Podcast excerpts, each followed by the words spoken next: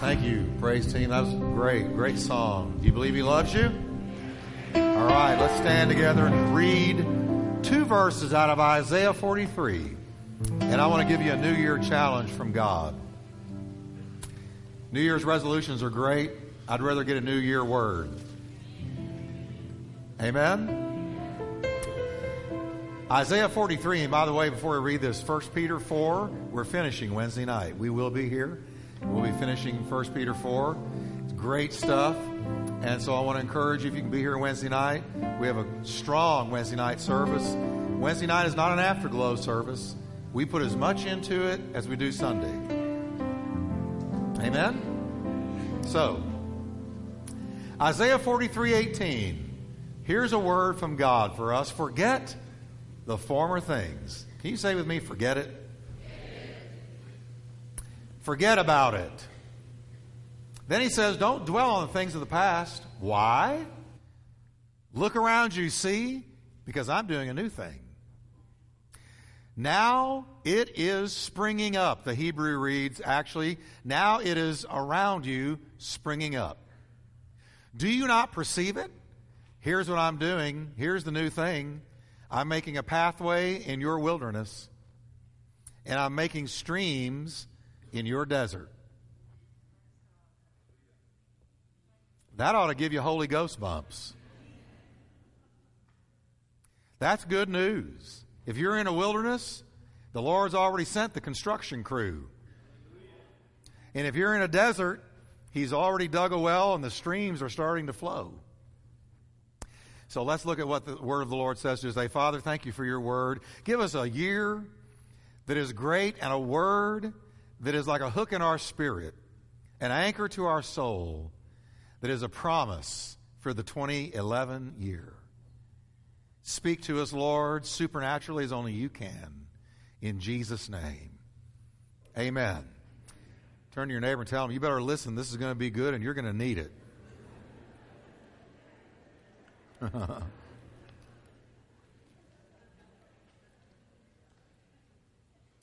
now, it's always good. A text without a context is a pretext. When you read something in the Bible, you need to look at what came in front of it and what comes after it. That's context.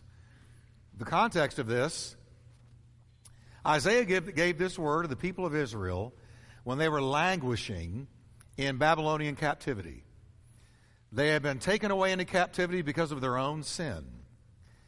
They were living in a foreign land with a foreign language, a foreign culture.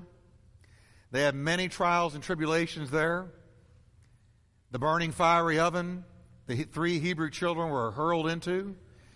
Daniel in the lion's den. Many trials, many tests of their faith. But there they were languishing and they were beating themselves up. They had lost hope. They were filled with despair.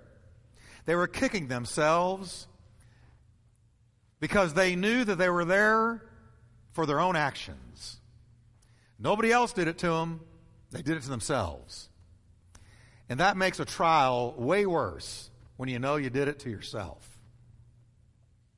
So here they were, they were as down as down could get. They lost everything their homeland, the promises of God, at least temporarily, not, not permanently, but temporarily. They had lost their fellowship with Him, they had lost their honor, and they were walking with a sense of shame. Now, some of you are right there, and some of you listening by radio are in the same spot. You're living in shame, you're kicking yourself, you're wishing you hadn't done this, that, or the other, and you know that you're experiencing some pain because you brought it on yourself. And you're having to deal with that. And that's not easy to deal with. And so, our God is such a good God that He sent them an encouraging word in the middle of their pain. And I can't tell you how often those two passages have lifted me in my Christian walk. As a matter of fact, those two verses are probably more worn out than most of the verses in my Bible. And I got a lot of worn out verses because, you know, he whose Bible is worn out probably isn't. Pray about that and you'll get it tomorrow. But uh, those two verses I have gone to over and over again through the years that I've walked with the Lord. And this summer I will have been preaching 40 years. I started when I was 18.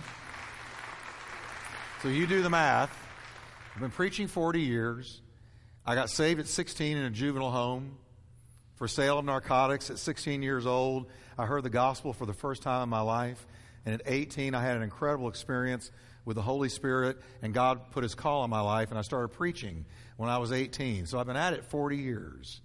And I can't tell you how many times I've gone to that passage, and God has said, Don't remember the former things. Don't consider, don't dwell on, don't mull over, don't regurgitate the things that have passed away. Behold, I am doing a new thing. I want that word to lodge in your spirit today. I am doing a new thing. See, when you walk with God, when you know the Lord, then when you go through a tragedy or a difficulty or a, a heartbreak or a, a disillusionment or a setback, you know that it's not just you and the setback, but you know there is a God in your life who saw it, who knows it, who anticipated it, who is already at the end of your trial saying, Come on, we're going to get through this to the other side. And you know that that God that we love and walk with is able to take anything and work it together for our good. So there is always hope in the midst of pain, and you will have pain as a believer. Being a believer doesn't exempt you from pain, but it does give you hope in the midst of the pain that the God of all things, the mighty God, the everlasting God, the powerful God, the sovereign God, has got you in the hollow of his hand.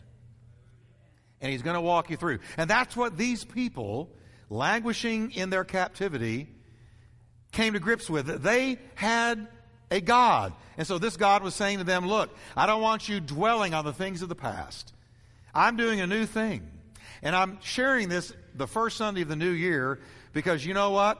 We don't need a New Year's resolution. We need a new thing from God. I want a new thing from God. I said, I want a new thing from God. New Year's resolutions are what the world does, and 90% of them are never lived out anyway. Most of you that made a New Year's resolution, you're going to lose it by the time this first month is over anyway. But guess what? When God does a new thing, when you set your heart to seek God and see a new thing, it is not taken away from you. Now, Isaiah the prophet clearly and plainly lays out what we must do to experience a new thing. Now, I want to know if I'm talking to people who want a new thing from God. Do you? A blessed thing? Well, that's kind of convincing. Uh, come on now. I want to know if I'm talking to people who are excited about the Lord.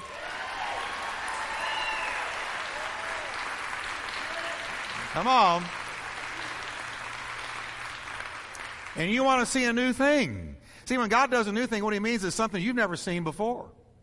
If it was uh, an old thing, he'd say, I'm going to do an old thing again. But no, or the, or the usual thing again. No, that's not what he said. He said, I'm going to do a new thing. You've never seen this before. A new thing.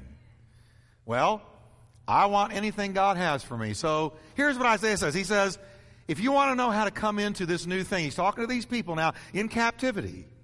He says, here's what you're going to have to do. First, quit looking backward. You ought to write that down. Quit looking backward. God says, remember not the former things. Because, see, they were looking back. They were looking back on their failure, looking back on their bad decisions. They were looking back on past victories and past failures. And Isaiah knew they were stuck in the past. Nothing will keep you from the things of God and the best that God has for you like being stuck in your past. They were stuck. And if they hadn't been stuck, he wouldn't have said, quit remembering it, quit recalling it. Now, the word remember comes from a Hebrew word that means to, to mark something. Now, when the children of Israel crossed the Jordan, they came to the other side of the Jordan. Joshua said, Now I want you to get a pile of stones, and I want you to build a great big pile of stones. And what they're going to be is they're going to be memorial stones. And it's for you and your children and your grandchildren, your great grandchildren. I want you to be able to take them to this spot over and over again and say, See those stones? They are a memorial, a remembrance of the day that God took us across this Jordan. And there are things in our life, church, that we need to do that with. You ought to have a memorial for the day you got saved. You ought to always remember the day you got saved. Wasn't that a great day when God took you across the Red Sea and you were baptized into Jesus Christ? You came out on the other side and left Egypt behind and you began walking towards that promised land and you had the cloud by day, the fire by night, the Holy Spirit, the blessings of God, the presence of God, the, the, the, the, the peace of God and the love of God. Wasn't that a great day when God saved you? You ought to always remember that. And if you can't thank God for anything else, it may be really bad. You can always say, Lord, thank you that I'm saved. Thank you that I'm saved. You ought to have a memorial that marks that. And, and you know, your marriage or the time that you surrendered completely to the call of God. Those are things you ought to mark and go back to. That's important. But listen carefully to me. That's not what these people were doing. Sometimes we mark things that cause us to look back in an unhealthy way. We mark things that we always look back on that are not healthy for us to look back on, not good for us to look at. God is telling them there's a reason the windshield is bigger than the rear view mirror. Most of you, when you leave today, you're not going to drive home. I hope all of you. You're not going to drive home looking in the rearview mirror. If you do, I'll come visit you today in either Harris or All Saints. Because you won't make it home looking in the rearview mirror. But a lot of people live and walk out their journey in Christ, look in the rearview mirror. The rearview mirror is great, but it's not what you drive by. It's only for an occasional glance for perspective. But you don't drive by the rearview mirror. You drive looking out the major windshield of the car. Listen, God is saying, my vision for you, my purpose for you, my destiny for you, my call on you is the windshield. My future for you is the windshield. The past is the past because it's past. So you look back there and you learn from your past, but you don't drive that way. No, no, no. We drive looking forward. I know the thoughts that I think towards you, says the Lord, thoughts of good and not of evil, to give you a future windshield and hope windshield. I have a future for you. And you know, when you're going through a trial, there is nothing that'll carry you through it like that. I can go through anything as long as I have my eyes on Him. Because when I keep my eyes on Him, I'm looking through the windshield. And I know that no matter what I'm going through, He's got it all in His hands. And He's thinking future. He's thinking hope. He's thinking new thing. He's thinking good thing. Every good and every perfect gift comes down from the Father of lights, with whom there's no variableness, neither shadow of change. And He's going to do something good for you this year. So we live going through the windshield, but that's not what Israel was doing.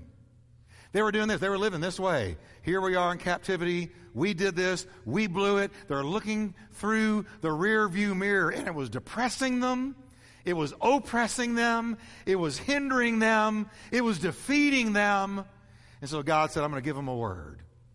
I'm going to send them a word. And that word is good down through the centuries for all of us who walk with God is remember not the former things. This looking back problem can apply to bad things or good things. For instance, you can put all your eggs in the, ba- in the basket of past victories and use those past victories to sustain you for today when what you really need is you need a fresh victory today in the now of your life. You need a fresh victory children of Israel had a lot of victories they could look back on, and they were doing that, and it was hurting them. They look back on leaving Egypt by the power of God. What an incredible miracle and breakthrough they had. Leaving Egypt by the power of God. Miracle after miracle after ten of them. Finally, Pharaoh turning them loose. Crossing the Red Sea on dry land with water glistening on either side conquering the land of Canaan, defeating the awesome giants. All these things they were doing and did, past victories, they could have hung their harp on and said, Well, you know, I've arrived. Look at all the victories that I had. And this is the very thing that was making their captivity so hard, though. You know why? Because they'd had so much and blew it. So the past victories were killing them. Look what we had. Look what God did. Look what He gave us.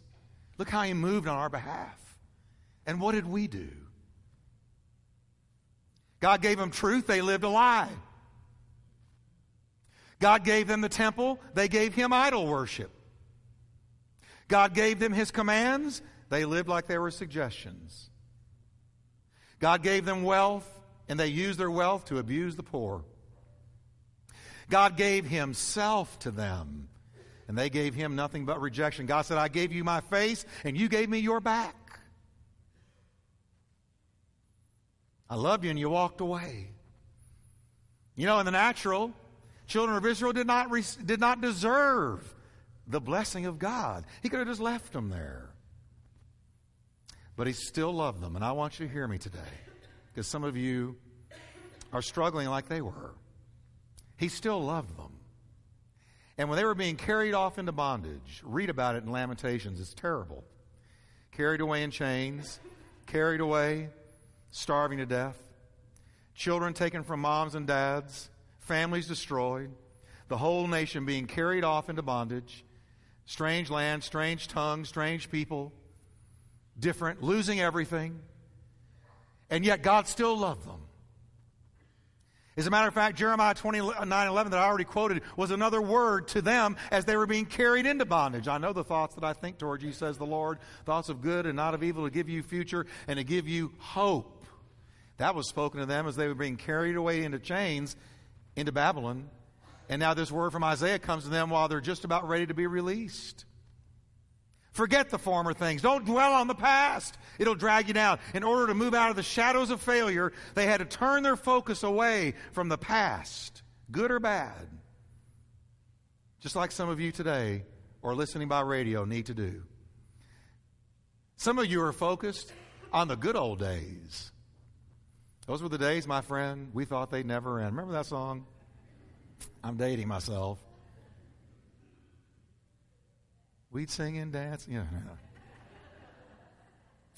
But here's what you're doing. You got out your violin, and you're saying, There'll never be another time like that time back then. Oh no, it's never going to come. You play your violin and you say, If only I could go back to those golden days, those good old days when it seemed the blessings never ended, when God was moving and that church was great, and this was great, and that was great, and all my friends were great, and oh, I wish, I wish I could go back, but since I can't, fooey on today. Do you remember that when you were back there then, you were grumbling? Have you ever noticed how we romanticize the past? Oh, I miss those days. But back in those days, you were going, man, I tell you what, this is tough. But the further you get away from it, the more you romanticize it, embellish it, glorify it. Have you ever noticed that? Well, if I could just go back, if I could just have those good old days back, I'd be happy. Then I'd be happy. Then I'd be content. Then I'd serve God again as before. You know, the Bible says don't ever do that. Don't, don't look in that rearview mirror pining for the past. That marriage, that relationship, that job, that church, that move, that time, that culture. The Bible says in Ecclesiastes 7:10, don't always be asking, why were the former days better than these? For it is not wise to ask such questions because they weren't better than these. Oh, yes, they were, Pastor Jeff. I made more money. I had more friends. Ah, but see, the reason God says don't look back and say those days were better than these, because then you are discounting the ability of God to bless you in the now. You are saying it was great back then and you did great back then, but you sure can't do it now. But God says don't say that. Because if you will pull your face out of the rear view mirror and look forward, I'm going to do a new thing. Shall you not know it? I'm going to do a new thing. Or, you know, here's another thing we do. Some of you, and I've done this before, you live under the stinging whip of if only. If only I hadn't made that decision. If only I hadn't left that job. If only I hadn't dated that person. If only I hadn't married that person. Don't look up at me now. Look up at me. If only I'd used better sense. If only I hadn't gone in that direction or this direction or walked that way or this way. then, then I'd be happy. God's word to his people was listen, don't beat yourself up over what you cannot change and you can't bring back. Don't beat yourself up over what you cannot change. The past is the past and you can't do anything about it. It's past, P A S S E D. You can't go backward in the future. Sorry, Michael J. Fox. You can't go back to your future because there's no future in your past. What you have is now faith is. Now faith is. God wants to do something today. Now. Right now. You don't have the past. The past is gone. Can't do anything about it. Can't go back, back, change decisions. It's all done. It's all gone. What you've done, you've done. Where you've been, you've been. What you are, you are. And all of us today here are the result of the decisions we've made up to this day. You can't take anything back, but what you can do is you can decide to seek God with all of your heart. And you can watch God do a new thing. Shall you not know it? Now it shall spring forth. He's going to make a road in your wilderness, and He's going to give you a river in your desert, and He's going to do something that will make you laugh. When, when Abraham and Isaac, or when Abraham and Sarah had Isaac, his name means laughter because they laughed. God blessed them in such an incredible way that all they could do was laugh. I want a laugh blessing.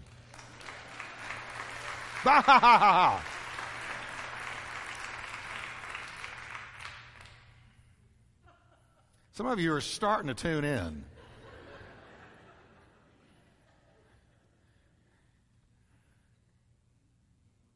The good news is that God was not condemning them for their past. That's the good news. Do you get it? He was saying, You're condemning yourself. I'm not condemning you. You're beating yourself up. I'm not beating you up. Instead, he's encouraging them, forget about your past. I'm giving you an opportunity to start over. He's the God of the second chance, third chance, fourth chance, fifth chance. As long as you're alive and your heart is beating, we serve a redemptive, restoring, forgiving God.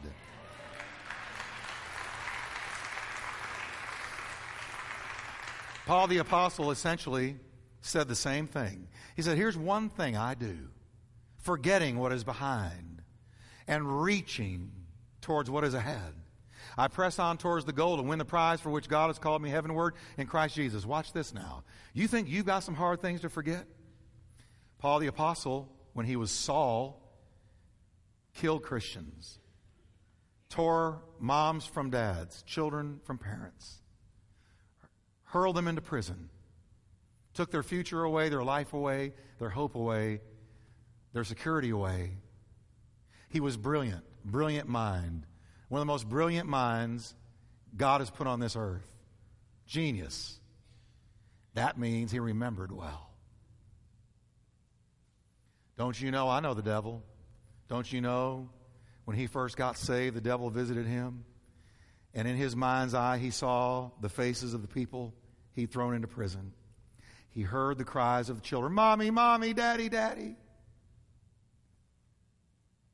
Don't you know he did? I know he did. He had to grapple with what he had done. Don't you know some of the Christians said, Why should I receive you? I had an aunt, an uncle, a mom, a dad, and you. He had to forgive himself. He had to walk under the light of redemption, not his past. When he said forgetting what lies behind, that word forgetting means to put something out of your mind on purpose. You don't wait for it to kind of go away. You intentionally put it out of your mind. Get out of my mind. I will not think about this. I will not dwell on this. I will not turn to that and meditate on it. I will not regurgitate what happened. I will not live in the rear view, because if I do, I will never do anything for Jesus. I will beat myself up. Don't you know the devil said to him, who are you to call yourself an apostle, dude? You killed people, slaughtered people, imprisoned people, children, parents, eaten up by wild animals. You, you were the ringleader. Who are you to get out there and call yourself an apostle? Not just a Christian, but an apostle? You know what he had to do? He had to put on sunglasses S O N. He had to forgive himself. See, if you're going to move forward in God, here's what he said forgetting and reaching are the order they're in. That is, you must forget to reach. You must forget something to reach for something. You can't reach for God's best as long as you're remembering and holding on to the past. You've got to be forgetting and reaching. Forgetting precedes reaching. So Paul had to come to a place, Saul to Paul, where he said, I will see myself through the eyes of redemption. I will not see myself according to my past. And I will do great things for God. And thank God, Paul overcame the condemner and wrote in Romans 8 1, There is therefore now no condemnation to them that are in Jesus Christ, who walk not after the flesh, but after the Spirit. And he forgot, he chose to put it out of his mind. What do you need to put out of your mind? What do you need to quit beating yourself? How long are you going to let the devil beat you up? Where you're not doing anything for God. Well, if you knew what I did, I don't need to know what you did. I do know this. Whatever you did is not greater than the blood of Jesus. It's not greater than the blood of Jesus. See, if you, if you won't forget and forgive yourself and maybe forgive some other people, you will not be able to reach for God's new thing. Because you're going to be back here looking in that rearview mirror. Oh, man, look at what I did. Oh, I just can't believe. Oh, my gosh. I remember when and where and who and how they betrayed me and what they did. And you live there, and here you are driving down the highway of salvation, looking in that river, crash. And you come limping into church. Boy, you better preach good today. You better preach me up today. And Pastor Joe, you better sing me up. What's the matter? Oh, the devil's after me. Did you know the devil cannot get to you if you forgive and you walk with him? The condemn- condemnation won't work. The guilt trip won't work. The holding you back won't work. The Bible says before it says resist the devil and he'll flee with, from you, it says submit therefore to God. Then resist the devil. See, you've got to forgive others and forgive yourself. That is submitting to God. Then you resist the devil. If you're walking in disobedience to God, the devil doesn't care what you say. You've got to submit first, therefore, to God, then resist the devil and he'll flee from you. I have a pastor friend, and Jeff McLeod, edit this out for the radio. Seriously, this is for your ears only. I uh, have a pastor friend who had a major stroke. He woke up, his wife woke up one morning about 3.30, 4 o'clock in the morning. He was crawling around on the bedroom floor on all fours. She said, What are you doing? He didn't know who she was. He didn't know who he was. It paralyzed half his body. Got into the hospital. He couldn't add, read, think, give his name. They put him in a hospital bed. He had a large church, and it looked like it was over. He's sitting there, and his mind began to recover, but he couldn't move, couldn't speak. So, he has some folks come visit him some Christians, some pastors. They didn't think he could hear. But he could hear everything. He just couldn't respond. He heard him say, well, Who's going to take his church? Well, I don't know, big old church. You know, we'll, we'll, we'll talk about it. Then, you know, he's got a cute wife.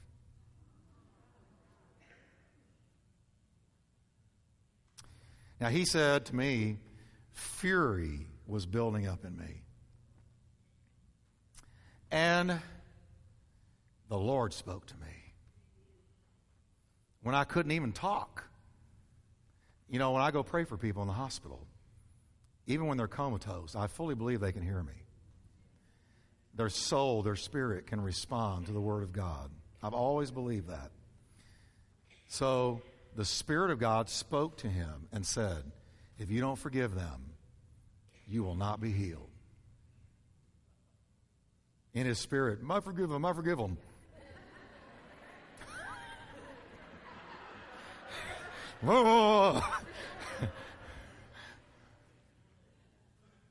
he said, Jeff, from that moment on, I began to be restored. God told Job, if you don't forgive your three Dumbo friends for giving you such horrible counsel through the whole book of Job, I'm not going to restore you. But if you pray for them, I'll restore you. All I'm saying is, see that rear view mirror, when you've got an offense back there, an offense, and this is what these people had. They were offended with themselves, offended with each other. They were offended with God. And they're looking in the rearview mirror. And here's this new thing out there that God wants to do. But God says, if you don't forgive, and if you don't quit thinking about that past, I can't take you forward. This is really a word from God, y'all. Because some of you, you're walking around with ball and chain, just like this. Just the way you walk into church. So well, I just can't let go of it. Yes, you can. Well, I don't feel like forgiving. You're not supposed to feel like it. You feel like whooping them.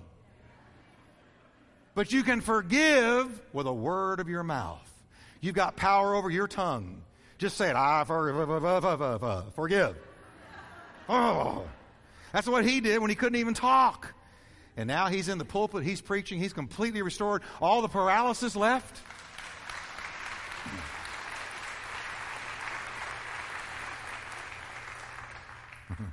So here it is. You've got to get your eyes off that rearview mirror and you've got to forgive. You've got to release. You've got to, nothing will hold you in that rearview mirror like not letting go of the past. Just ask Lot's wife. She turned around and looked back. Why'd she look back? Because she couldn't let her past go.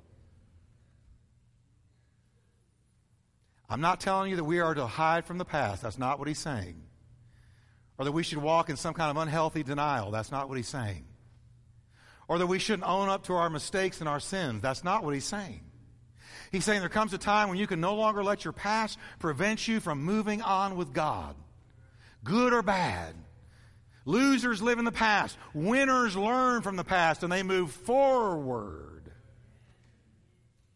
The good news at the starting gate of this new year is this, and this is good news, and I want you to hear this real well. God doesn't plan your future based on your past. If that doesn't give you Holy Ghost bumps, you need to get saved. That's good news. He's not saying, well, uh, let me add up what they did back there. Well, gee, that's really cutting their future back. Uh uh-uh. uh God says, I see you through the eyes of redemption. And what I do for you and your future is because of Jesus, not you. I am dealing with you based on my son, not your past. It is my son I'm looking at. It's my son I'm honoring. It's my son that I'm blessing. It's his word and his covenant that I'm blessing. That's why. So not only do you have to quit looking back, but you got to adjust your focus. See, God says, see. That means look around you. I'm doing a new thing. Now, I love the Hebrew here. Now it springs up, your translation says, but the Hebrew is, now it is already springing up around you. Do you not perceive it? In other words, hey, look around you and notice what I'm doing in the middle of your pain. I'm at work on your behalf in ways that you don't know anything about, but you need to know I'm at work. He's already working to bless your way. He's already working to prepare a good thing for you. He's already at work behind the curtains. He's already moving in ways you're not aware of. That's what God is saying. This is exactly what David did in Psalms 43 verse 5. Here's the message Bible. I had to use this. It's so good. It says, why are you down in the dumps? David says, talking to his soul. Why are you down in the dumps, dear soul? Why are you crying the blues? Fix your eyes on God. Soon I'll be praising Him again. He puts a smile on my face. He's my God. Soon I'll be praising Him again. It's only a matter of time before it changes. Why? Because He's my God. Song of Solomon, I love this. Chapter 2 The winter rains are over gone. Spring flowers are in blossom all around you. The season of singing has come. Look around and see that God's doing a new thing. If you look around you, here's what you're going to see. What is the new thing? I'm going to make a road in your wilderness. Have you ever been in the wilderness lost? One thing, you're, lost because there's no road. Wildernesses don't have roads. God said, I'm going to come into your wilderness. so, can Christians be in a wilderness? Oh, yes. Can believers be in a wilderness? They walk through a wilderness for 40 years. Tough times, hard times, trying times, vexing times, tempting times, dry times. There you are in your wilderness, and you say, Oh, I, I see no way out. God says, God says, You quit looking in the rearview mirror and you start looking to me and you look through the windshield of faith and I am already sent the construction crew to make a road in your wilderness. I'm going to give you a way out. And you're going to walk right out on a brand new road paved out by God. Has that ever happened to you? You wake up and you say, I don't know how I'm ever going to get out of this pain, ever going to get out of this mess. I don't know how it's ever going to happen. And God says, You just trust me and give it to me. And you just watch and see what I do. And one day you wake up and you hear it the construction crew. Suddenly, I never noticed that path. God says, Come on. You start walking down it, it gets clearer and clearer and clearer. And all of a sudden, you're in the open. You look back and say, God made a way. He said, I'm going to give you a river in your desert. That's another thing. You're in a desert. One thing you don't, reason people die in the desert, there's no rivers. God says, doesn't matter to me if you're in a desert, hot, dry, thirsty. I'm going to give you a river flowing into everlasting life. I'm going to create a river in your desert. Now, that's two new things I'll take a river in your desert, a road through your trouble. Amen.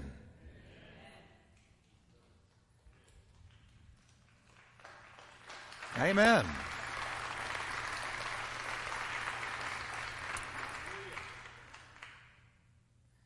You may feel today like your past has made you a wasteland.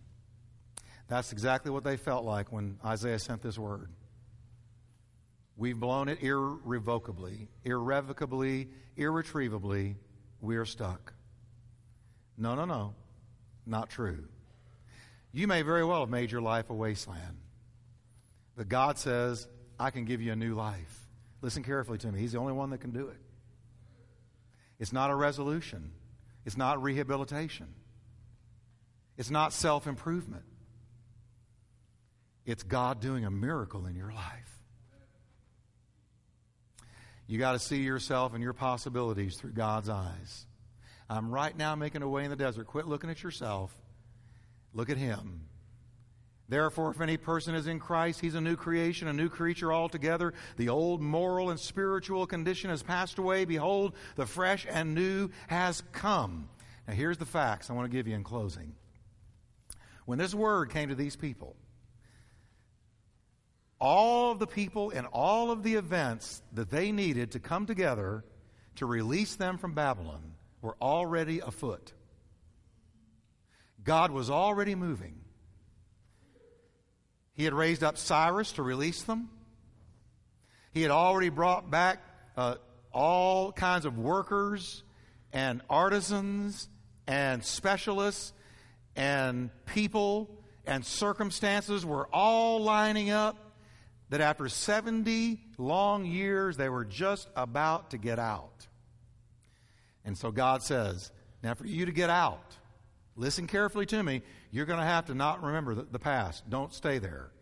But you grab the new thing. Now, here's the historical fact most of them did not leave. They're called the diaspora. The diaspora, the dispersion of the Jewish, the Hebrew people. When Rome or when they were taken into captivity. There were two major diasporas, but this one, when they were taken away into Babylon, most of them dispersed throughout the world and never returned to their call, their highest destiny, their highest purpose. You know why? Because they couldn't let go. No, wouldn't let go. A minority walked out, went in, rebuilt the wall, rebuilt the city, and walked in God's purpose. A majority lost it. God can give you truth, but then you got to walk in that truth. And you know I want to pray over us today? That every single person here will receive this word and say, you know what? I'm not living in my past. I'm not carrying that ball and chain around anymore. I'm not carrying that baggage behind me.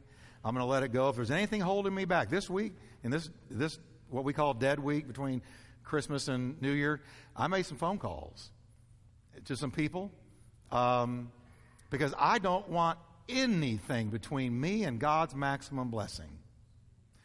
So I called some people. Kathy said, What'd you call them for? She's meaner than me. you know why? Because if they get on to me, they get on to her. If you want to get her after you, do something to me. She'll come after you. That's true. She said, What'd you call them for? And I said, Well, I didn't do it for them. I did it for me. Because you can't control what other people do, but you can control what you do. And there's nobody worth holding me back. There's no thing worth holding me back. I want the maximum blessing that I can get from God this year for the rest of my life. So I made a phone call or two. The people that picked up the phone were very shocked. I know your mind is going, who was it? There's nobody here. I promise you. And and I just did whatever I needed to do and I got free. I, I, hung up and peace flooded my soul. So watch this. Um, I'm going for the gold. What about you? I'm not going to be the ones that stay in Babylon. I'm going back. I'm going to the, what God's called me to do, to build what God's called me to build, to do what He's called me to do. What about you? Can we stand together?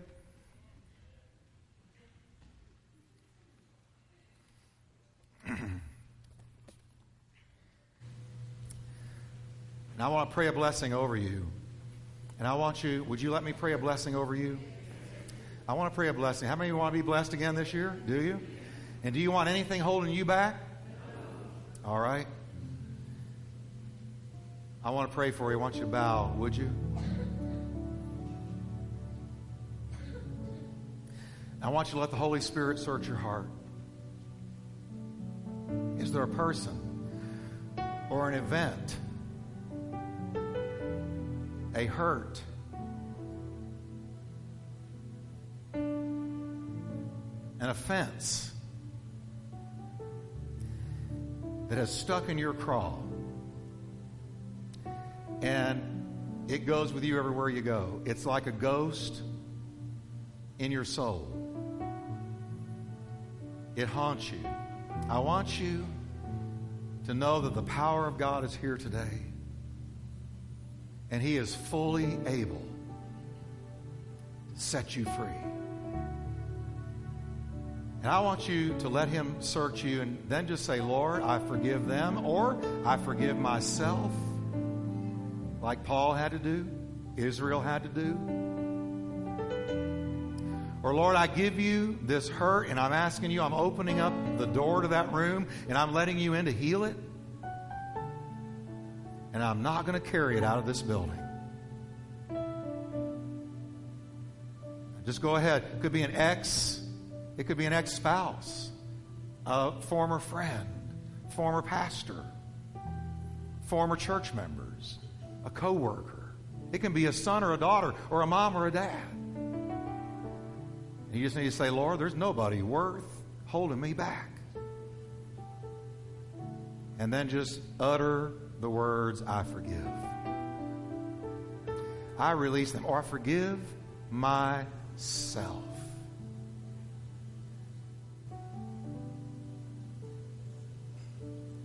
Turn your eyes upon Jesus.